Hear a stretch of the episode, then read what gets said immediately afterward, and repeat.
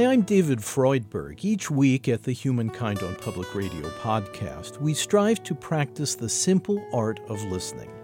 At times, it can feel like a lost art in our noisy world, and of course, not everything is worth listening to. But for me, when I'm able to get centered, listening can be almost a sacred experience, a moment of focused attention that accords the speaker a measure of dignity. If you value this too, please help others to find our podcast. Consider going to Humankind on Public Radio at iTunes and leave us a kind review. And thanks for listening.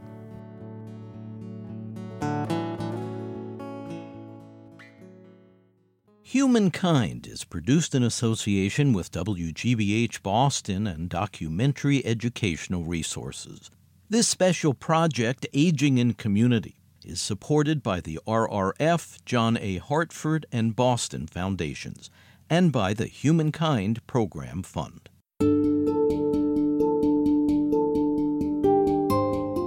Transforming our communities into more friendly places for older adults. You're listening to Humankind. I'm David Freudberg.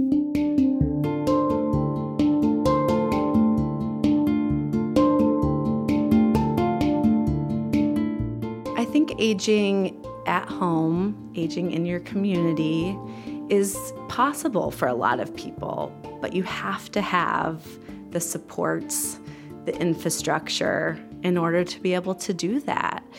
Um, you have to have a mode of transportation to get you where you need to go. You have to have a, a network of people that are that are there for you family, friends, neighbors. Laura Poskin directs Age Friendly Greater Pittsburgh. It's a region in Allegheny County, Pennsylvania that AARP, the American Association of Retired Persons, recommended to me as part of its Livable Communities initiative. These are places cited for their commitment to policies and human relationships that promote quality of life for people of all ages. In Allegheny County, nearly half of people 75 and older live by themselves. Now, that's by choice or by circumstance, that's not a problem on its own, but we all know that we can't do it alone. The age friendly movement recognizes the fact that ultimately we're all interconnected. Most families include elders they love and overall, the number of Americans aged 65 or older will soon increase to one in five. So, the question we'll explore is how to prepare for this new reality. Traffic roars by in the Lawrenceville neighborhood of Pittsburgh, northeast of downtown. It's where local activists like Ted Camarada staged a fun event called The Crossings they dramatized the need to make crossing the street less dangerous for pedestrians, including older adults who often need extra time. We truly are safer together.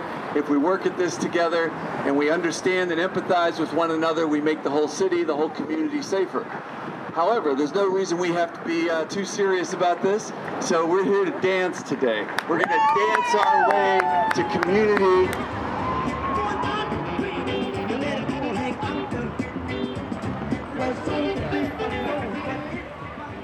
The reason I came out today is because a car ran over my foot at 40th and Penn. They didn't put the turn signal on, and um, they made a real tight turn around the uh, corner there. And I had taken one step into the crosswalk, and they ran over my left foot and broke two toes. This is just so essential when you think about aging in community to be able to cross the street. Laura Poskin. And so, one example from the crossings, we met a woman named Rose.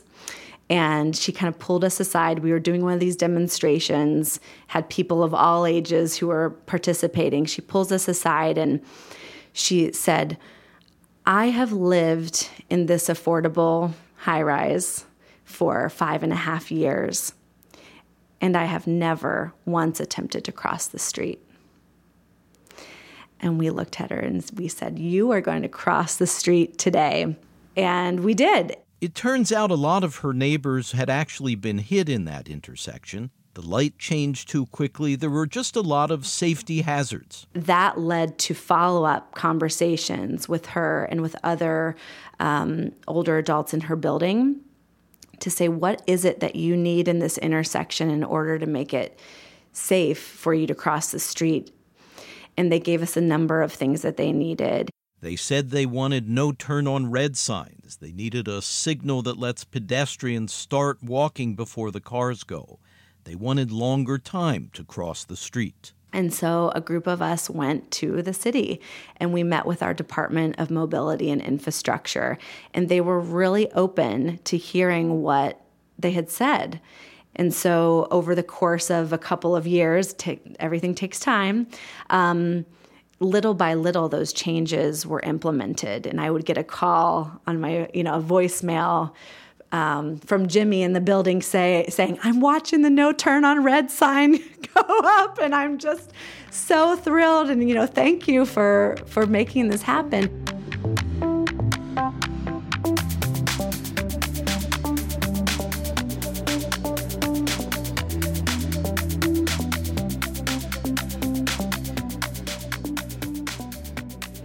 When the coronavirus pandemic struck in early 2020, being connected by internet became practically a lifeline. Those disadvantaged by the digital divide felt left out as never before. It's a gap that Computer Reach, a nonprofit service near Pittsburgh, tries to bridge. They provide free computers and Wi Fi hotspots to elders and others. Dave Sevick is executive director. I think the biggest problem is isolation. Um, they, they don't feel connected to the community or their families. Um, it, that's the number one thing. We set up their email and their social media and then show them how to use online shopping, how to connect to their doctor online. And that's usually part of the first one hour visit. And then there could be other visits to follow. Could be multiple visits. About three fourths of Americans older than 65 now use the internet but especially for the uninitiated, computers can be mind boggling. If you don't set them up, they just push it aside. It's overwhelming, it's confusing, they don't know how to use it. On a hot, humid day, we met at the home of Melvin Lewis in the Harriet Tubman Terrace Senior Apartments, low income housing in Pittsburgh. A few weeks earlier, Dave had brought him a newly refurbished computer. Melvin told me initially he found it intimidating. When you first set up the computer, I forgot half what you told me after you was gone. I did. And we would get embarrassed as older folks, except me, I'm brash and I just don't care. I, think it was you then I said, You're gonna be hearing from me. They didn't he didn't make me feel ashamed of calling back and say, um, I did something stupid. Could you help me through this? It, it didn't make you feel bad about it. And so now I'm learning. I retain that information. Melvin can't afford cable TV. He told me he lives on $600 a month. But online, he can view unlimited videos, a favorite being musical performances. Melvin worked as a professional drummer for many years. I'm still learning. I did my first Zoom session last month. It was interesting to be able to almost like see who you're talking to, you know. Yeah, it makes you feel like more connected. Um, my, my friend, he's real. His father's 93, and he has his father doing Zoom calls and doing everything. And he, he told me, he said, Melvin, don't be afraid. He's, he's in his 50s, but he said, look, it's just a matter of you're still a smart person. You just learn a little different. He said, I'm gonna walk you through this. He'll bug me and call me and say, come on, we're gonna we're gonna walk through this on a computer. In the initial year of the pandemic, Computer Reach gave away 3,500 computers, most donated by local companies. At first, many went to school children for whom education was suddenly online. More recently, the group has stepped up its distribution to older adults, and training is essential. How do I get rid of it? Try of to right click on those. Right click. Yeah, right click on it. Move to trash. Uh, delete it. You can just delete it if you want. Oh, there we go. So you know your button has a left clicker on or right Okay. clicker on. I always forget that. Right. Does that make sense? Right. So we provide um, every user with a webcam. We also provide them with Wi-Fi access. That's the webcam. We, we realize, especially with COVID, people can't function without a webcam. This is a recycled monitor, doesn't have a webcam, so we just hook it up on a little stand, or he can hang it on top of his computer. Uh, in It's a cute little stand. you like that? And he even gave me the tape. He was nice enough When he come in here, I was going to put it on that flimsy thing over. He said no, no, and he went right out there and gave me this. So I really appreciate that. He was going to try to put that whole thing on that little wooden stand over there. I don't think that would work. It was nice, and out the goodness of his heart, you probably gave me I this got, table. him, I got him one of the tables from Yes. our warehouse to help him out.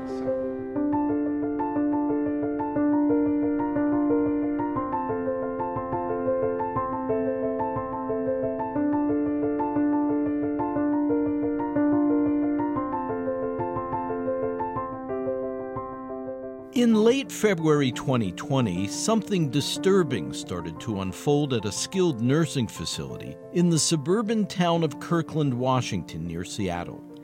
Patients at the Life Care nursing home there began registering high fevers at an alarming rate.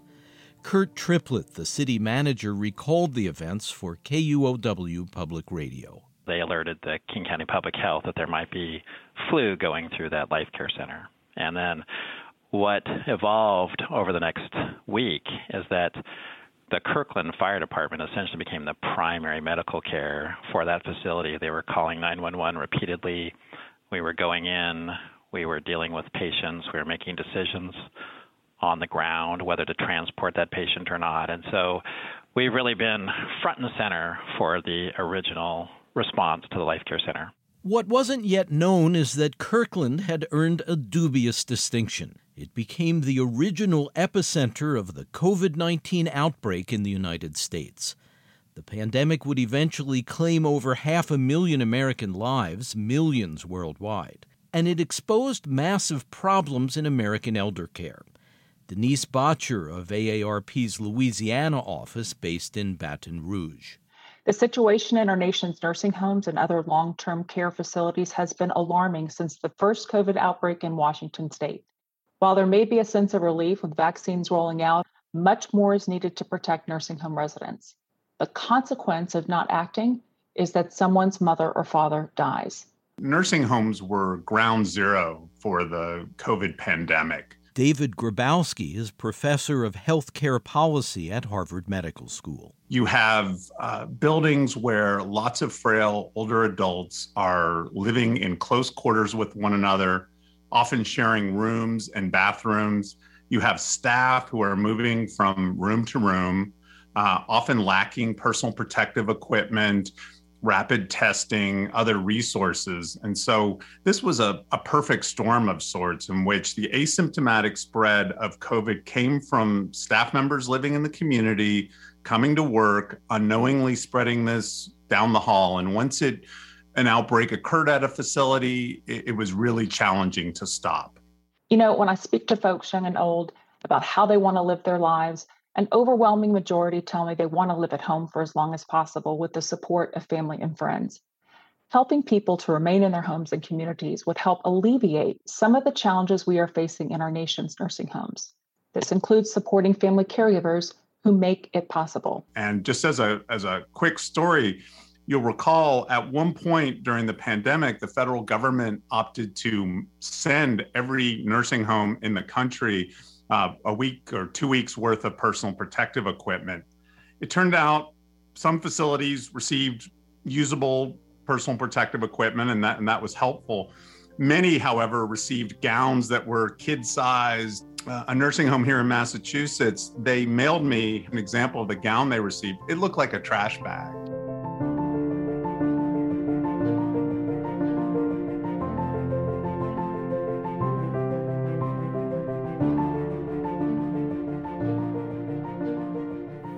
A third of COVID deaths in America have occurred at nursing homes. Yet a year and a half into the pandemic, about 40% of staff there were unvaccinated against the virus. So in August 2021, President Biden ordered that facilities funded by Medicare or Medicaid require their workers be vaccinated. That encompasses over 1.3 million employees. And people at nursing homes weren't the only population impacted by the virus. In the beginning of the pandemic in this country, in my Facebook feeds and on my social media feeds, we were losing Black women in particular every week. Jacqueline Boyd in Chicago founded the Care Plan, a company specializing in the health needs of older minority and LGBT Americans. There weren't enough tests available yet for people to know it was COVID, but I was starting to see in my own communities how this was really ravaging the communities that I'm a part of. Not only tests, but when the vaccine was developed, it too wasn't always accessible in predominantly black and brown neighborhoods. And another concern hung over how America responded to the pandemic. I think we have historical uh, distrust in Black communities of our healthcare systems and our government, and it's well earned mistrust. You know, when you look at everything from the origins of gynecology being practiced in inhumane ways on slaves to the the Tuskegee um, experiments to the way that healthcare access is really limited in many Black communities. Insurance is beyond what many Black families can afford. Uh, this is a unfortunately a natural a natural result of that, um, of hundreds of years of distrust and mistreatment. Health inequality in America has a long history. Laura Poskin of Age Friendly Greater Pittsburgh. White women in our region can expect to live to 78, while black men can expect to live to 64. It's a difference of more than a decade. What disparities do you think factor into that? Income, education, housing, all the social determinants of health, really. Um, but yeah, there there are so many inequities. We ask people to rate their communities as a place for people to live as they age, and we had sixty-seven percent of white people 65 and older, 67% said that their community was excellent or very good we had 39% of our black neighbors, 65 and older, saying that their community was excellent or very good.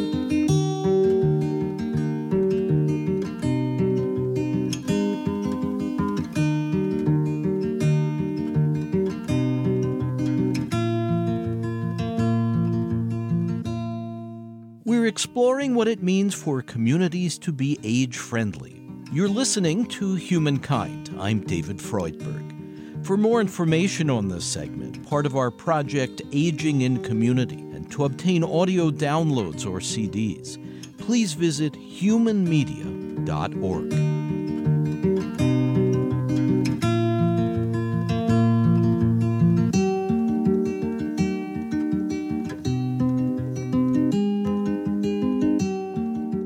next two decades, more than 10,000 Americans on average will turn 65 years old each day, based on an analysis by the Federal Reserve.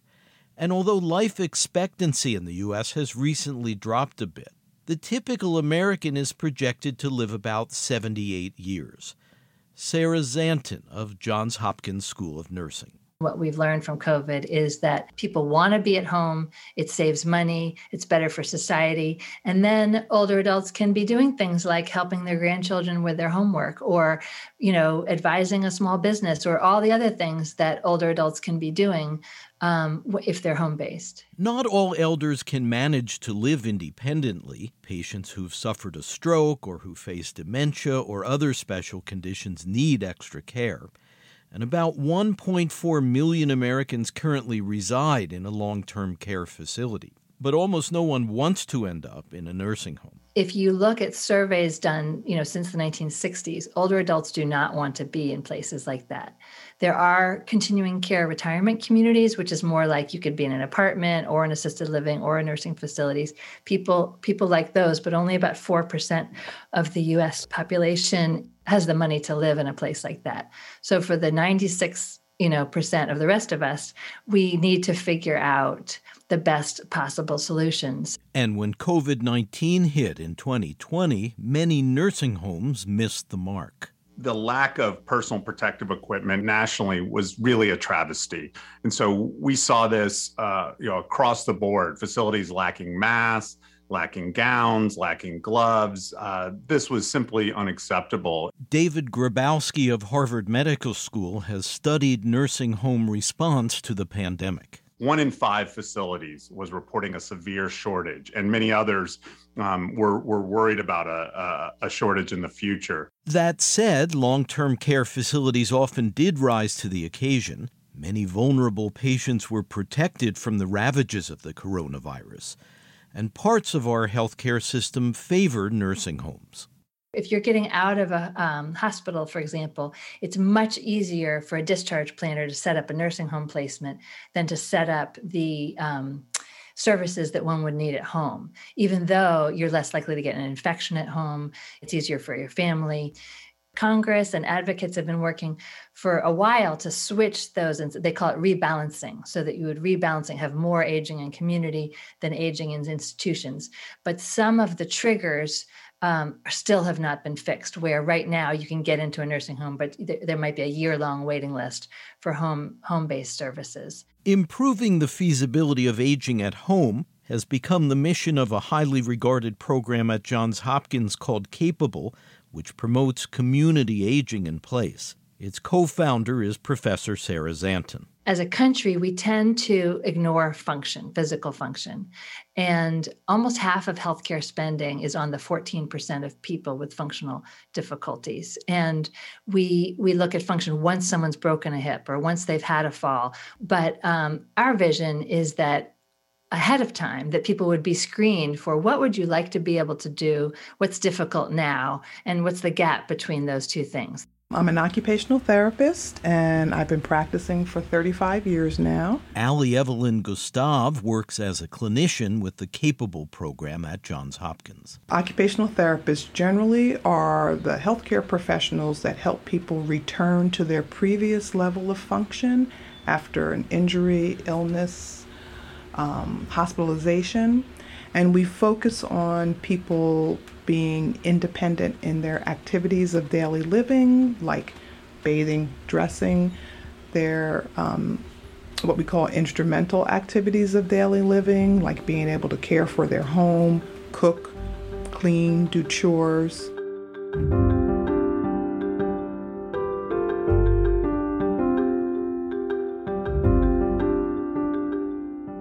From the moment we step on a person's front porch or knock on that door, we are looking for things that could cause a problem for that individual. Whether it's a shaky rail or a slippery step or a doormat that might slide when I put my foot on it. All that's going through my mind before I even ring the doorbell or knock on their door. They go room to room looking to spot anything that might cause a fall, which could be devastating. We want to make sure that there are clear pathways in the person's home so that they can get they can walk around safely or wheel themselves around safely. We want to make sure there's decent lighting from room to room. Um, we want to, especially in the bathroom, we want to make sure that people are able to get on and off their toilet safely, in and out of their tub or shower safely. Um, same thing in the bedroom, in and on and off their bed safely, or reach things in their closet. In the kitchen, we want to make sure people can get into their cabinet safely um, and do activities that they want to do in their kitchen. I met up with Allie on a visit to the home of Patricia Hill in Dundalk, Maryland working class town once known as Little Appalachia outside Baltimore. Patricia was an operating room nurse and today faces a series of ailments that affect her physical functioning. She had slipped and suffered a fall at work. So that's when everything started with the, the knees, and now the hips are just from age. I'll be 80, and I can't believe it myself. As part of Capable's free service, they send a team to evaluate an older adult's living environment. It includes a nurse, an occupational therapist like Allie, and a handy worker who can modify the home to make it safer. The OT came and mark, put a mark on the wall, the places where something was needed. And the gentleman, he started right outside with the steps coming into the house and uh, he put in a, a, another banister to make one on each side. And the gentleman, he just went from one to the next to the next. Got everything done that was supposed to be done in the same day. It took the handy worker about six hours to complete his tasks. Sarah Szanton. You should be able to walk to the corner store. You should be able to get your mail um, and cook dinner for your grandchild if you want to. And not only from a, like a moral and human dignity perspective but also we've shown that even though it's pretty non-medical it saves real medical costs. It saves about seven times what it costs. And that's a combination of um, averting hospitalizations and nursing home admissions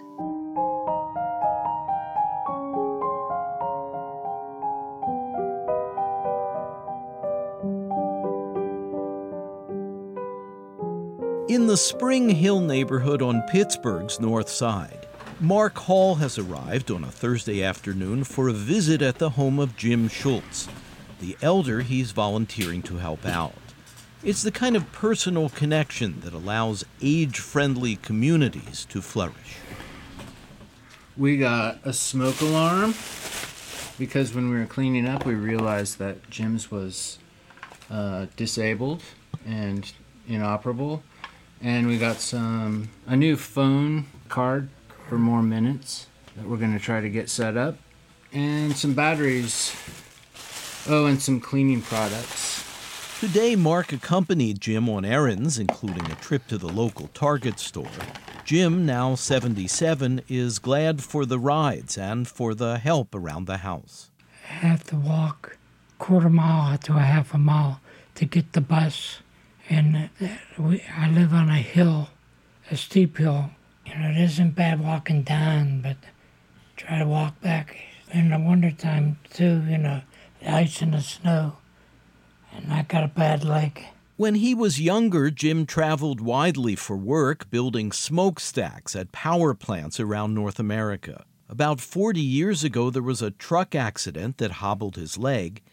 He has since divorced, now lives alone, does a lot of cooking, and is known around Spring Hill for his kindness. And there was an elderly lady across the street from me here, and one on the other side, and I used to cook for both of them, you know, made food for both of them too. And Jim's neighbors have reciprocated, bringing him casseroles and desserts, even gifts for Buddy, Jim's canine constant companion. I used to have a girl down the street here used to come up and do my bills for me, you know, every month.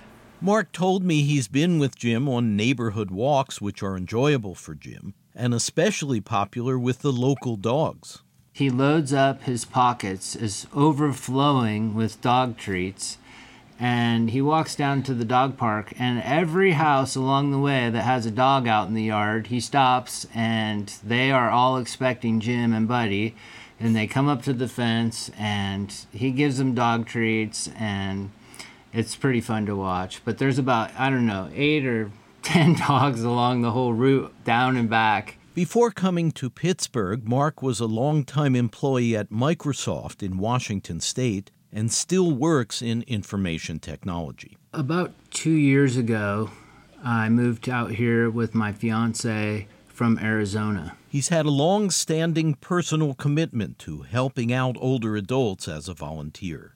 When I first got here, uh, I was unemployed and finding it difficult to find employment.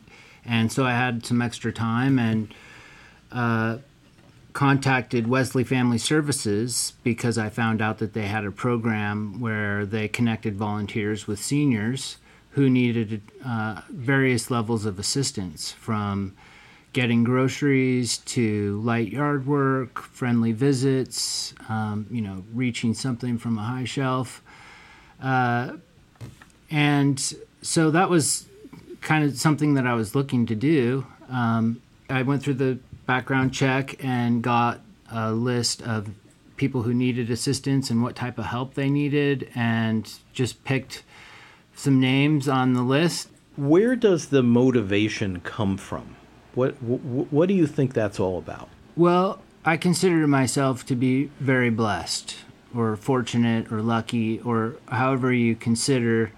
I, I feel um, very grateful, and uh, that gives me an opportunity to reflect on what I can do with all that gratitude.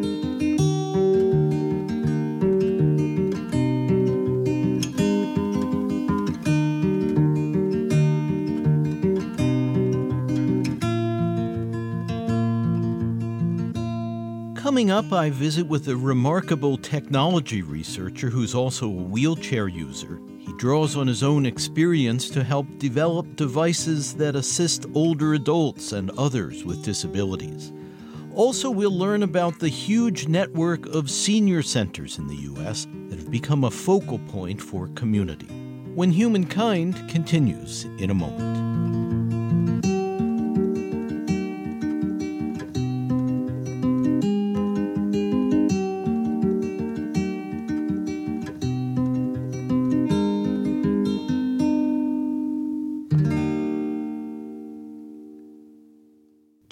More episodes of Humankind, you can subscribe to our free podcast on iTunes, Stitcher, or your preferred podcast player. A new episode each week. The podcast title is Humankind on Public Radio. And if you enjoy this program, be sure to leave us a kind review at iTunes and Stitcher. If you want to support the program, please visit humanmedia.org. And at the top of the homepage, click on How You Can Help. Again, our web address is humanmedia.org. Thanks.